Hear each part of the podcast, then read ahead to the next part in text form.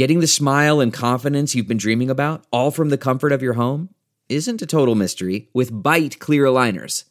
Just don't be surprised if all your friends start asking, What's your secret?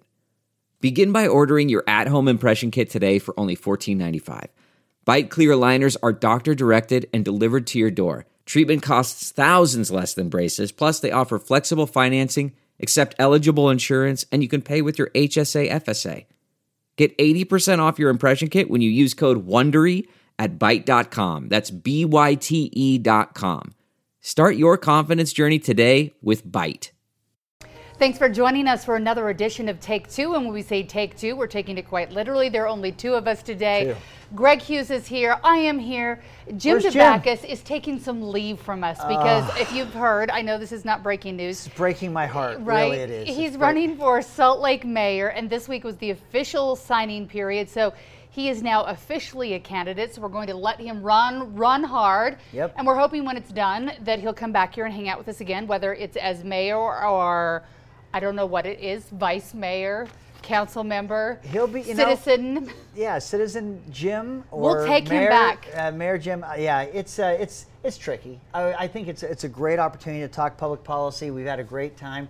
Uh, when that filing period comes and you're a candidate, uh, this is airtime, and so I think that some candidates would be jealous to uh, have you be the referee, The referee. on policy. So uh, I think that he's and you can't you can't take you can't do a a campaign part way. So I think Jim's uh, working hard, but I know I'm going to miss. I actually don't want to destroy my street cred here, but yes, I will miss Jim uh, being wrong so often. Right, And Jim in is need a, of correction. a It fun, fun man. We might just text each other and fight just for the fun of it That's on the right. weekends. I got to get out of my system. Absolutely. And we want to let you know if you're one of our listeners here and you have someone where you think that could fill the big shoes or big mouth of Jim Dabakis for a few months while he's gone, feel free to let us know. You can uh, text me, you can send me an information. Uh, TV Heidi Hatch on Twitter, on Facebook, you can message me, or hatch at KUTV2.com. You can't be just mad all the time. You got to be. You Yeah, gotta we need good, someone who's yeah. ready to agree, Yeah, be have some- happy. yeah, be good natured, you know, be a, a humorous. We can still be friends even when we don't agree. So That's just- right. If you want to come here with sabers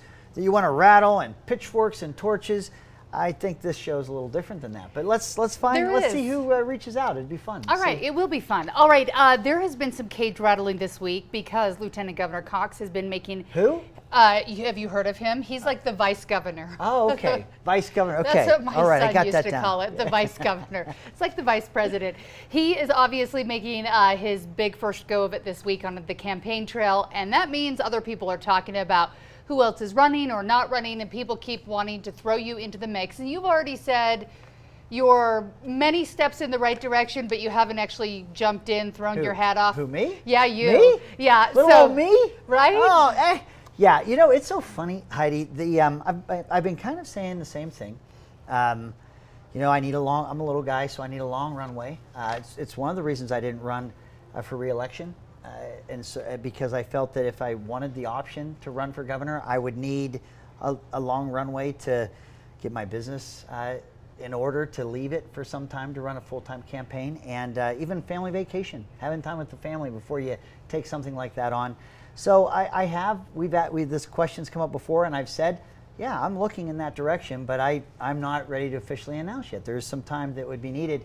I think with our lieutenant governor uh, announcing officially, and then uh, former Congressman Jason Chaffetz, Which was huge news this week. A lot of people are like, why is this not news? But yeah, it's news. Are you so- surprised? Yeah. So th- so these questions came at. I mean, there are these questions out there, and things that I had always been saying seem to be more newsworthy now. But I didn't make any new announcement. I didn't.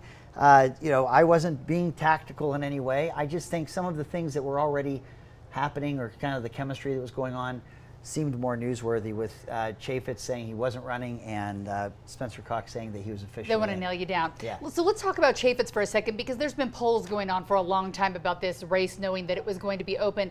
A lot of people thought that he was polling high, he would have a good chance. He won overwhelmingly in his district, but Chaffetz at the same time disappointed a lot of people by stepping down very early after his reelection. Are you surprised that he's decided to stay with Fox News? Were you thinking he'd be in it to win it? Uh, you know what? It, it would be a tough decision. I think that that's, uh, you know, being a member of Congress, as I've observed it, having friends that have, have, have done this, it's a tough schedule. The travel is brutal. The, uh, your opportunities to make a difference are, are, limited inherently. And so it's, it's a tough uh, way to be a public servant. Uh, to transition from that to you know the number one news uh, cable network and uh, to be a member of the, the chattering class on Fox News, I think that that's probably a, a, a, an easier pace, but also a way to really get your name out. So I, am sure he's well compensated for that effort. I think life is probably not as hard. So I think there's probably some there. I always imagine there would be some real quality of life issues to yeah. weigh, and and you know he deserves some time to enjoy, uh, you know, being able to talk about issues without having to uh, go through such a sacrifice. And I did speak to him. I think he's enjoying hanging out with his wife, seeing his kids. I believe he's got grandkids even now. Wow. So I'm guessing it's probably a fun life doing what you want and probably getting paid well and not having to do it. Sure. Yep. I always thought that was, that was a variable. In yeah. So we'll be watching very closely to see what happens with him next. For you, we will all just have to hold our breath. Although I'm not going to. I like breathing. So let's talk about some other issues going on. The last, so not the one this week, but before inland port meeting, it had to be shut down because of protesters there. Yes. It didn't go well. I don't think they were prepared for protesters. This time there was a new inland port meeting. It was at the Capitol. The Highway Patrol was prepared. I was trying to count on video because I wasn't actually there, but it seemed like they had at least maybe 10 troopers there. So they were ready to keep the peace if needed, need be, and it happened to be that they were needed there.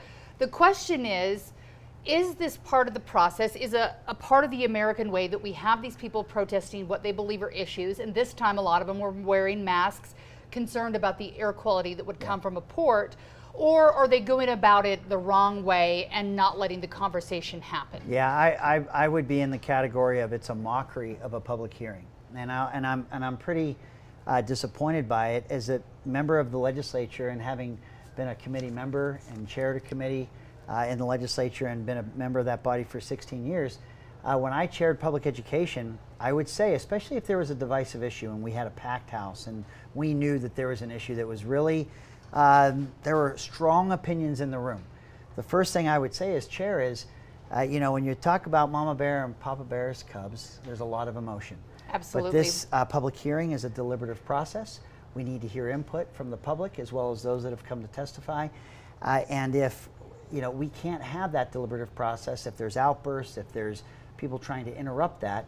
And so, in some of those cases, I would ask the troopers to be present, and I would Im- remind the people that had attended, we have our friendly troopers here, and if you can't help but boo, hiss, yell, clap, cheer, uh, and that has the effect of interrupting the process, our troopers are going to ask you to leave. So how do they yeah. go about being a protester? Because that is part of the way the government works here. How do you make sure your voice is heard? Because people sure. have real concerns. If Jim were here, he would say, yeah, the air is a concern. This is something that Salt Lake City hasn't completely been on board with. The state kind of gave this land away. We're going to be having a lot of traffic going through here. There are issues. So how do people make sure those uh, issues are addressed? Because they are issues that are absolutely worthy. And, and I, and I would say two ways. I would say that you can you can protest, or you can make your voice heard, or you can by, by way of uh, rallies. You can have, we have so many rallies at the Capitol, on Capitol Hill, in the rotunda, on the stairs of the Capitol, uh, outside the buildings. If you're interrupting the public hearing, though, you're stopping the public work from being able to continue. And that's a very different thing than exercising freedom of speech, in my opinion.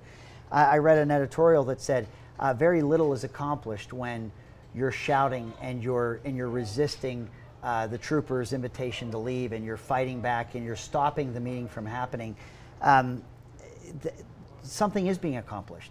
The people's work isn't being done. And it's successful. And if you allowed that to continue, then that board is not going to be able to convene and be able to do the work that it's been charged to do. And that really is not uh, under the banner of freedom of speech. That is really stopping uh, the public work. So, protest, the, the Capitol is not uh, shy to and, and is not new to protests or rallies or support for whatever cause. But public hearings need to be respected in terms of how they work because you want public feedback. You don't just want people that want to take bullhorns to the meeting or start shouting down people. You want thoughtful dialogue to occur. You want the decision makers to hear that perspective to help shape the decisions they'll ultimately make. You can't do that in chaos. And what that's what I think the last two uh, board meetings have have uh, just devolved into is chaos, and that's not that's not uh, good. Are they adding to the problems though? I saw some video and I couldn't see the head, but I, on the tweet it said that Jeff Hartley, who I understand is Yes. on that board, who's supposed to be listening to people, actually got between a journalist and some of those protesters and was not allowing that journalist to film what was going So on. he's- so yeah. why do that? I mean. He may Yeah. not like it. The protesters are there because they obviously want to make a scene and get on TV, which we understand is an issue when you do journalism, but it's part of the process that's going on. Why is he stepping in and trying to stop the process of journalism? Because to me, that makes me think, okay, maybe there are some issues here we So, should talk so about. uh, by way of uh, uh, again transparency, Transparency. Uh, Jeff Hartley, he's a government relations Okay. uh, person for. He is not on the board. He was he testified at the committee. Gotcha, okay. He was in the audience. His brother was my chief of staff, Greg Hartley. So I know I know Jeff. Uh, I will say this. Um, reporters are very good over the years of figuring out p- lawmakers' schedules, uh, getting a camera or a or a microphone, and asking questions. I think what you had is I don't think there was anything overly premeditated there. I think there was a scuffle. There were people moving, uh, people that had to get up out of their seats to allow the, the troopers to move. I think Katie, I, I like Katie McKellar with Deseret News. She's a great reporter. She's a hard worker. I think uh, Jeff wanted to ask her why are you giving more attention to more uh, more airtime or, or print to this type of behavior because it's going to make it worse. He was asking her questions, and you know, I, I, I think I think we just have to see that situation for what it is. I don't think we should over exaggerate it. I have had reporters who've made sure they were in my path so oh, that absolutely. they can ask a question. Because I don't you think, are a public servant. Know, We'll find you but, where we are. but want. look, the, the media. I mean, they if they're going to quote, uh, you know, people like Jeff in, in an Yeah. article, I think they can ask questions and they can and do that. I just I think those two just need to have a conversation. I don't think anyone was trying to intimidate each other or that Jeff was trying to intimidate, but I do think he was asking a genuine question, and you had other things going on around them at the same time. Yeah. But look. You know, we're all human beings, and we all have jobs to do. I heard that as one of the th- one of We the all do have jobs to do, And remember, correct. at the at the epicenter of this was the job of that inland port board uh, being able to conduct its hearing was being stopped. Their job was not allowed to continue, and that was kind of why. And then we had criticisms of the of the troopers for removing people, and there was a lot of criticism. They were doing their job. A lot of jobs being Yeah. attempted there, and so I um, I just think uh, I I think there's a lot being made of that that uh, very brief encounter, but I, I do think that that's what you get when you see chaos start to erupt in a, what should be a very deliberative and important public hearing. I guess the good news is a conversation is going on and the meetings will continue. So we're going to keep tabs on that and see where that goes. Uh, what I've also been keeping tabs on, and I'm pretty sure a decision will be made as soon as we stop recording this podcast. That's how it works. But today, I think, is the deadline that President Trump would have to sign the tariffs into law for Mexico if they wanted to start rolling on Monday, the 5% that he said. You, last time we talked, were in support of his, what seemed to me kind of a last minute knee jerk reaction saying 5% tariffs. Yeah. Is this working how you were thinking? I've actually been a little surprised myself that Mexico's come to the table and said, okay, here's what we have to offer. Before we get your answer, let's talk about what they had to offer. 6,000 Mexican troops would go to the border. Okay. They would also, uh, to my last understanding, create more of an asylum process and keeping people on that side of the border. And I also read that there was a possibility they'd already shut down some bank accounts, which I thought was a big deal for some of the known human smugglers that would help get people across the border. So Mexico obviously knows that there are ways that they can go about stopping some of this. It doesn't mean it's going to stop all of it. But there has been some progress. Is this Yes. what you expected or no? It's what we hoped. I, and I said last week, in the absence of Congress doing its job and finding ways to, to enforce the border or what I think is a verifiable crisis at the border, what should a president do? And I don't know just because the public only learned of that decision uh, very quickly that that was knee jerk. I think that certainly the president must have asked, absent Congress doing its job, what could we do? Yeah. And it was probably a list of things and options that were out there for him. Uh, it would help if the Democrats and even some Republicans weren't undermining the president's message to Mexico by saying, we don't want him to do that. I think that they should be supportive of the president, the United States, its position. If they have a disagreement about it, maybe maybe talk uh, privately, but it undermines the president's message uh, to Mexico if you see the internal or the uh, discord amongst Congress and, and the president But even in that climate where some where Democrats and some Republicans have been in opposition, I think Mexico knows that the president is serious and that he is going to do this absent a better working relationship at that border to, to come together and work on those problems. You're seeing, you've just listed some good Yeah. measurables. I think that there's uh, more that can be done. I think that's what Like I'm hearing. Like what? Well, I, I do think that six. I, I don't know that I don't. I'm not down there, so I don't know if six thousand is the magic number. But the messaging I've heard from the president is he's very encouraged. He sees it going in the right direction, but he thinks that there is more that can be done together. And so I would allow this president to to make that case and to see what they can come to together with the prospect of tariffs if, if there isn't any cooperation. And again, when Ronald Reagan said tear down this wall and it didn't happen. It was, you know, that was in the 80s. It was 91 before the wall came down. Uh, But now we're trying to build a Berlin wall. So, but what I'm saying is there's an incubation period. And in 2019, we want everything to be immediate. We want it to happen now. If he, you know, if he said it, if you haven't fixed it in 20 minutes, it wasn't, a, it didn't work. Give this president some time. Uh, these are serious economic uh, consequences on both sides, but it shows the seriousness of this problem, and we need action. And to Chuck Schumer and the Democrats who are just, just you know, apoplectic about this, do your job. You do it then. You're supposed to. I mean, I think the president's doing anything he thinks he can, but certainly there's a much uh, stronger way to deal with this, and we just need Congress to start doing its job. It'll be interesting to see what happens. Now, we should say that the tariffs could still go into effect. That would be Monday, and that 5% would affect states differently. I looked at a map, and Utah actually was one of, I think, maybe the top 10 or 12 states that would be affected by this. We have more coming in from Mexico than other states. I'm not sure exactly why. Who will be hurt the most, and will be will we be personally feeling it in our pocketbooks instantly, or are there going to be larger businesses that are kind of taking a hit and waiting to see how it shakes so, down? You know, I um, I, I don't know the, the, the exact economic impact, but I Yeah. do know that there is inevitably an impact to our state because Mexico is, I think, our strongest trading partner as a state uh, with other countries.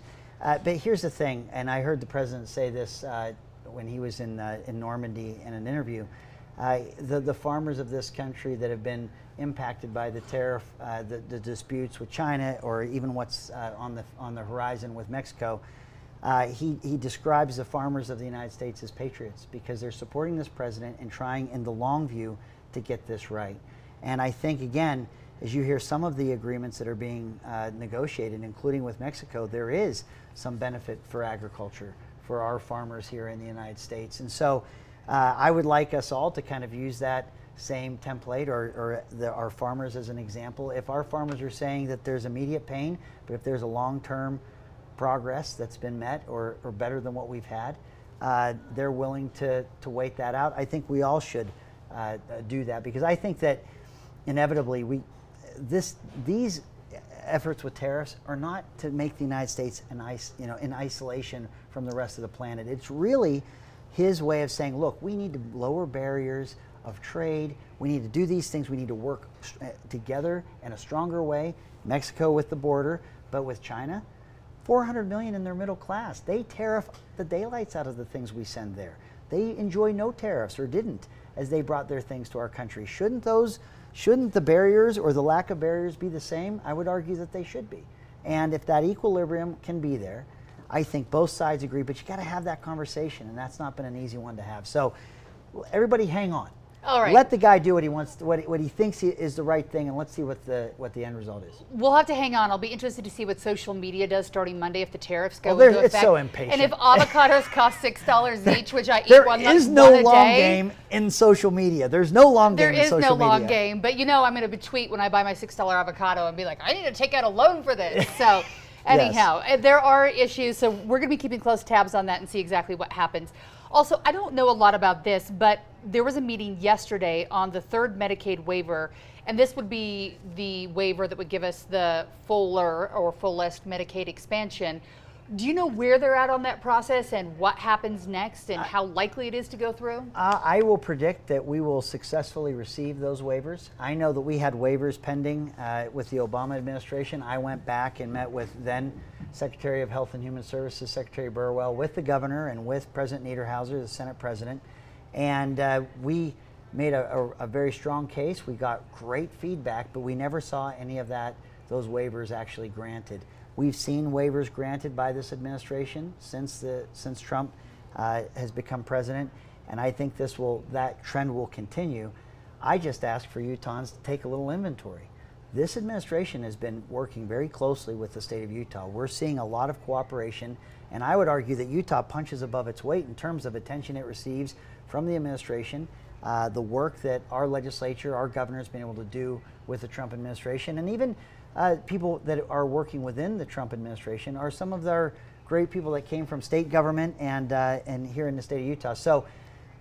I, I, sometimes hear a lot of criticism, but I think we have to do a better job of taking inventory of how the working relationship with our state and what we do on a state level has improved under this administration. How long does it take to get that third waiver? And are there people here in Utah that really will be hurt? If Jim were here, I feel like he'd be holding your feet to the oh, fire, saying, he, he "Listen, be, there's all these well, people he'd be who making should be stuff up. That would be a problem. He would just make it up on the oh, fly. Oh, you can't throw him under the bus when he's not here like that. yeah, no. Here's here's I, I I we we are covering everyone, and then uh, we believe that the waiver is how and how we define it is going to uh, make sure that the way we, we cover people yeah. uh, is a way that we can make sustainable. Uh, the, the, whole issue there has always been you can't ask government, a state government that doesn't print money, that can't deficit spend, that has to use a set dollar amount, and whatever it's spending here, it can't spend somewhere else. We never want uh, a, a flat 10% that you have to pay of a number we don't, or an amount we don't know to come at the expense of the elderly or children or permanently disabled or uh, our education or public safety. You just, you just you need budget certainty. That's the way that state governments build their budgets. So the the waivers we're asking for are to provide those that certainty and to not see Medicaid expansion for able-bodied adults uh, at a certain income level come at the expense of those who would I would argue be in greater need or would be more vulnerable yeah. than uh, than that population. So it's coming. I'm, I'm very optimistic that we'll see good things from those waivers. We're going to talk more budgets here. Um, ben McAdams, uh, Representative McAdams, tweeted uh, this afternoon that the federal budget deficit adds almost one trillion per year to our national debt. We're already at 22 trillion, which is a number I think is hard to wrap your brain around even. But he says when you're in a hole this deep, the first step is to stop digging. Today he introduced an amendment to make sure Congress doesn't get a pay increase. Is this something that you can back? Should we be um, giving more money to Congress? I feel like if we were looking at AOC on Twitter, and I didn't actually check out to see what Alexandria Ocasio Cortez was saying, she would say, I have to have a house in Washington, D.C., I have to have one in New York, I'm not self made, yep. we need a raise. Do they deserve a raise, or is that just one more way to add to the debt that we're not living within our budget and our means, yeah. and it's just not a good idea? I, I applaud uh, Congressman McAdams for, for this uh, approach. I think that uh, empathy is a, is a powerful teacher. I think that if you were expecting a raise and you didn't get it, it and, and the implication or the accusation is because we're not doing our job, I think that's accurate and I think it's appropriate. What I would like to see more and again, I, I like Ben. Uh, we, when he was county mayor, we worked, and I was Speaker of the House, we worked very closely in a bipartisan way to get some good uh, things accomplished. But it, we need more than that. We need more than just we're going to freeze our pay. Get the numbers. I mean, Ben is of the majority in the in the House. I know he's a freshman. Yeah. But we have got to see this Congress do its job. It can't just complain about Trump. It can't just kick the can down the road. It's got to do the, the job of the people. And look, it's it's hard, but I would rather see political capital spent proposing how we're going to get this spending under control. Because once you say that, then you have to say what you'd like to put bring under control. It's what are you going to stop spending on? That's a harder conversation to have. I know Senator Romney actually took a stand, and it was only a half stand to me because his vote on the money that was going to wildfires and disaster relief aid, I think it was in 19, was it million, trillion, I can't even remember what it was, all the disaster relief bill. Anyhow, he voted against it. I think he was the only Republican to do so. People were mad at him saying, well, why are you not wanting to give this money to people who are victims of wildfires they can't take care of or floods or whatnot, but he was taking a stand against all the pork that was tacked onto it. And oftentimes that's where our budget gets nasty. Yep. So he obviously didn't cost the vote for people getting that money, but he did take a stand, which I thought was interesting because at some point, if we don't get rid of all that pork, oftentimes I think that's where the debt's coming from. And I think it's going to take not just this one, let's not give ourselves raises, but let's not just tack on whatever well, we want. You're exactly right. And here's here's the issue. We have a debt ceiling. And we, it's, it's, it's an imaginary line that we say this is only this is It's how not a much real ceiling. Yeah, It's like a this is how much debt this this Yeah. country can reasonably take on. And as soon as we hit it, they just without a balanced budget, without a budget sent to the governor or to the to the president, um, but just supplemental budgets for five, six months, a year, kicking the can down the road. We raise the debt limit and raise it and raise it. It's been a conservative position.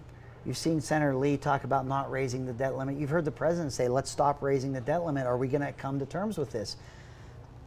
You know, And yet all I everybody can has their say- pet project and yeah, wants and to so spend. everybody's in there, and nobody wants the consequence of, of freezing, of not raising that debt limit. But to what end? I, I, I just, there has to be at some point, collectively, our country has to ask, then what? Eh, are you just going to keep raising it? We're just going to deficit spend until what? I, Till we I- I fall off just, some I don't somewhere? see. Yeah, I don't see the reasonable end to just the status quo and just spending a lot. You know, a little rattle a saber to say, hey, we shouldn't pay ourselves more if Yeah. we if we don't get this done, or we shouldn't do disaster relief if there's all this other spending inside. I don't I don't oppose the sentiment, but ultimately you got to do more. It's what you were sent there to do, and they all have to quit raising the debt limit, the ceiling, and start pulling it in. And and and anyway, they got to do their job. It's it's on a lot of fronts, but Yeah. I, I, I get more and more frustrated as I watch it. Let's talk about it on a more Utah level. Someday you hope to maybe possibly run for governor. If you would, you'd be in charge of a budget over a state. And there's a lot involved. There's a lot of different communities. And right now, we're seeing teachers getting much needed raises in basically, if not all, largely some of the biggest school districts across the state, which I think most of us applaud because we feel like teachers should be paid well. We want them to stick around. We want them to feel valued and be there for our children to teach. We're also seeing these pay raises for police officers who put their lives on the line, other emergency responders. And these are all coming with tax increases. So the question is when you're looking as a state or you're looking as a community, how do you make sure that these people who are so important to our community get their raises, but we don't start living like the federal government where we just keep pushing up and up and up? Where's Sure. the balance? Because there's important issues and money at here. least the state only spends what it receives. It, it, it Yeah. takes in. So if you want to spend on something, you have to have the money to spend it. That's unlike the federal government that can spend money it doesn't have. It just prints more. Um, so you have that inherent kind of limitation on what you can actually spend or commit to because you can only spend what you bring in. Is that worth a tax raise to you, paying our police officers and Uh, teachers you know what? more? I think you got to bring it up. It's got to be. So we have this big tax debate that's going on, and Yeah. I think that the biggest challenge now, not being in the legislature and watching it as citizen Hughes, is I don't know how much the public understands or how much the public has weighed and found the pros and cons on taxing services. Is does that help do the things that you're describing? Give uh, needed raises to public safety and our teachers and and all of you know those critical areas Yeah. that we, that society needs. There has to be a more robust uh, debate or discussion about those things, and the public at large has to understand it and be willing to support it or not. But if you do it in a vacuum, you can't raise taxes to do these things, even if they're noble, if the public fundamentally doesn't understand what you're doing. And I, I, I'll tell you that that's the that's the trouble with balancing a budget is that the needs and the and the requests always outweigh the the available dollars that we have. Yeah. And it's it's funny because if we have a billion dollar surplus, there's two billion in asks. If it was three hundred million dollars in surplus, there'd be six hundred million. It's like it, the expectations move always higher than what the dollars that are arriving come in at. But then you have to make some hard decisions. It's not like everything you don't fund were bad ideas and you only funded the good things. You have to weigh these, and that's that's that is what I love about state government is you have to make some of those hard decisions and then justify them. As as you see the raises coming, public education, we put 1.7 billion dollars of new doll, new money in when I was speaker for the la- those four years. Um, we we came out of that Great Recession, increasing education funding faster than the national average. But all that said, when you look at Utah compared to other states, we're still not funding per student at the same pace other states do. So there's a lot. It's a very complicated issue. I just had an idea of how to pay for it. So Utah okay. loves Sodalicious and Fiiz and all those places. And so why don't we tax soda because it's like Utah Starbucks. People go yeah, there, they're not going to stop like going there. Let's tax it really high. So if they want it, they're going to have to pay for it, and that's what we'll pay our emergency responders and, and teachers. People are not going to give it up, so we'll have the money there. And you think people will love that, and they will say Heidi Hatch They'll for governor. Like, we love it. She we took our it. sodas, our Sodalicious. she put a big tax on it. We want her to be our next I'm governor. pretty sure not. Didn't wasn't yeah. there like a big uh, hullabaloo in New York so, a few years ago about so there's, there's, that's well? the balancing act. The you know, tax. you might have just spotted a great source, but the people that you thought it's the fizz it's drinkers are going to chase me down. Don't tax me. Don't tax thee. Tax the guy behind the tree. Everybody loves a tax someone else has to pay. It's true, and I don't drink soda, so I felt like it was a fair See? tax. See, there you go. I was like, let's Tax yeah. those soda drinkers. That's why those sin taxes. Tax the booze and the cigarettes, boy. Just tax those. Just don't tax my avocados. Yeah, don't right? tax the, the, the super big gulp. I'll go crazy. All right. One last issue before we go. Yesterday was the 75th anniversary of D-Day.